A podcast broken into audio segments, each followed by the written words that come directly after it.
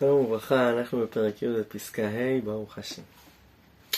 סתרי תורה, מתוך שהם באים ממקור עליון, מחביון העוז של פנימיות הנשמה, חלק אלוקה ממעל, בשביל כך הם יכולים להיכנס אל כל הלבבות. גם ללבבות האלה שלא באו למידה של דעה רחבה, לקניין מדע רחב ועמוק. חידוש גדול ועמוק מחדש לנו פה הרב. אתה אומר לעצמך, אני לא מצליח כל כך ללמוד עיון כמו שצריך, גמרא כמו שצריך. אז פנימיות התורה, מה זה קשור? פנימיות התורה זה ודאי לאנשים הרבה יותר חכמים, שמבינים ומעמיקים יותר, כי יש להם הרבה שכל, ו... תובנה ודעת גדולה. ואם לא, אז מה זה קשור לפנימיות התורה?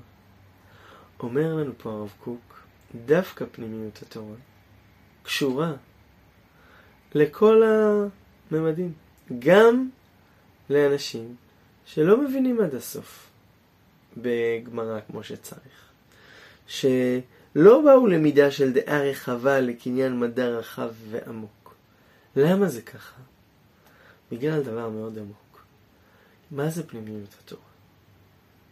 פנימיות התורה זה לא רק איזשהו קודים כאלו שקשורים לאיזשהו משהו.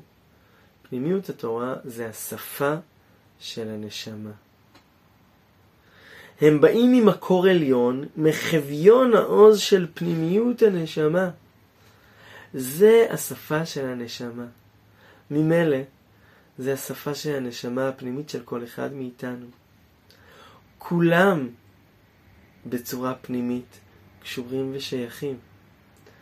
גם מי שלא מספיק מבין היטב גמרא והלכה לפנימיות, כולם קשורים, כי זה השפה של הנשמה.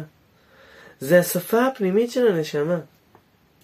ולכן, יכול להיות אדם שקשה לו בגמרא, אבל יש לו נטייה פנימית, תשוקה גדולה לקרבת השם, והוא מרגיש שמה שמרווה אותו, שמה שנותן לו מענה, זה דווקא תורה פנימית יותר. וגם אם במבט ראשון זה נראה לא הגיוני, פתאום מתברר לך שזה הכי הכי עמוק ומתוק.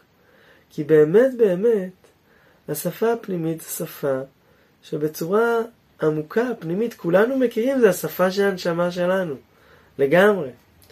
ולכן, ולכן זה קשור לכולם. ולכן, וכשהם משתמשים בכישרונם זה, שהוא הנטייה לרזה עליון, עם הידיעה בחולשה המדעית שלהם, שהיא ממלאתם ענווה, אז הם מביאים ברכה לעולם. זאת אומרת, אדם צריך להיות באמת כנה עם עצמו. צריך... אה, כאילו, אם אני מרגיש שאני לא מבין כמו שצריך, הכל, אבל אני כן מרגיש שיש לי נטייה ותשוקה פנימית ל- ל- לפגוש דברים עמוקים יותר, לפגוש דברים גדולים, לפגוש דברים מעמיקים, שבעצם גם אם אני לא אבין את זה עד הסוף כמו שצריך, זה יפעל עליי המון. באמת שבפסקה הבאה, מחר אנחנו עוד נדבר על זה באריכות. אז בעצם, בעצם, יש כאן אבל תנאי שאומר כאן הרב. אתה צריך ענווה. צריך ענווה. אתה מבין שאתה יודע שההבנה שלך היא, היא, היא מוגבלת בסיפור הזה. בסדר, בסדר גמור. אדם צריך להכיר עם הידיעה בחולשה המדעית שלהם. וזה ימלא אותו ענווה. אז הוא יביא ברכה גדולה לעולם. ומגלים הם בחפצם הטהור אור גדול של דעת קדושים, שהיא לא נוגעה מכל מחלה שיש בה מצרים הצרים של חוכמת אדם ורוכסי לב איש. דווקא כשהכל עובר דרך התובנות שלנו, דרך השכל שלנו, קצת מגביל את זה. כאילו, אדם עם שכל, עם, הבנות עמוקות וגדולות, יש לו תובנות גדולות על הכל, זה עלול דווקא להפריע. כי זה כל הזמן נכנס לתבניות האנושיות שלי, למה שאני מבין, לתובנות העמוקות שלי, בסדר. זה עדיין התבניות האנושיות שלי. ואני בעצם מכניס פנימיות מעמיקה מאוד לתבניות אנושיות. לכן דווקא אם זה לא עד הסוף, אני לא מבין עד הסוף ולא מעמיק עד הסוף ויודע לעשות פה מהלכים עכשיו, אז דווקא זה, זה מגיע למקום מאוד טהור.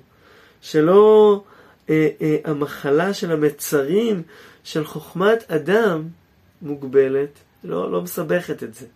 זה טהור, אבל זה צריך עם, עם ענווה, שבאמת ההבנה שלי היא מסוימת.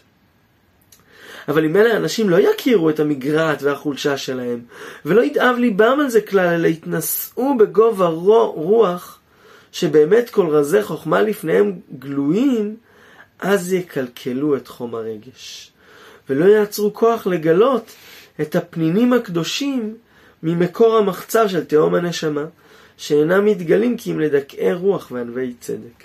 אם אדם יחשוב שהוא מבין הכל, והוא לא יבוא בענווה, שההבנה שלו מסוימת ומוגבלת, והוא יחשוב שהוא מבין הכל, אז הוא רק יקלקל. ואם יבוא עם ענווה פנימית והקשבה, וככה לב פתוח, ורצון עמוק לקבל, אז גם אם הוא לא מבין עד הסוף, הוא מקבל מזה המון המון. נדבר על זה בפסקה הבאה. אז בעזרת השם, יש פה ככה מפגש מיוחד עם ברור עמוק. שפת הנסתר, השפה הפנימית, בעומק בעומק היא שפת הנשמה. בעזרת השם, יום טוב לכולם.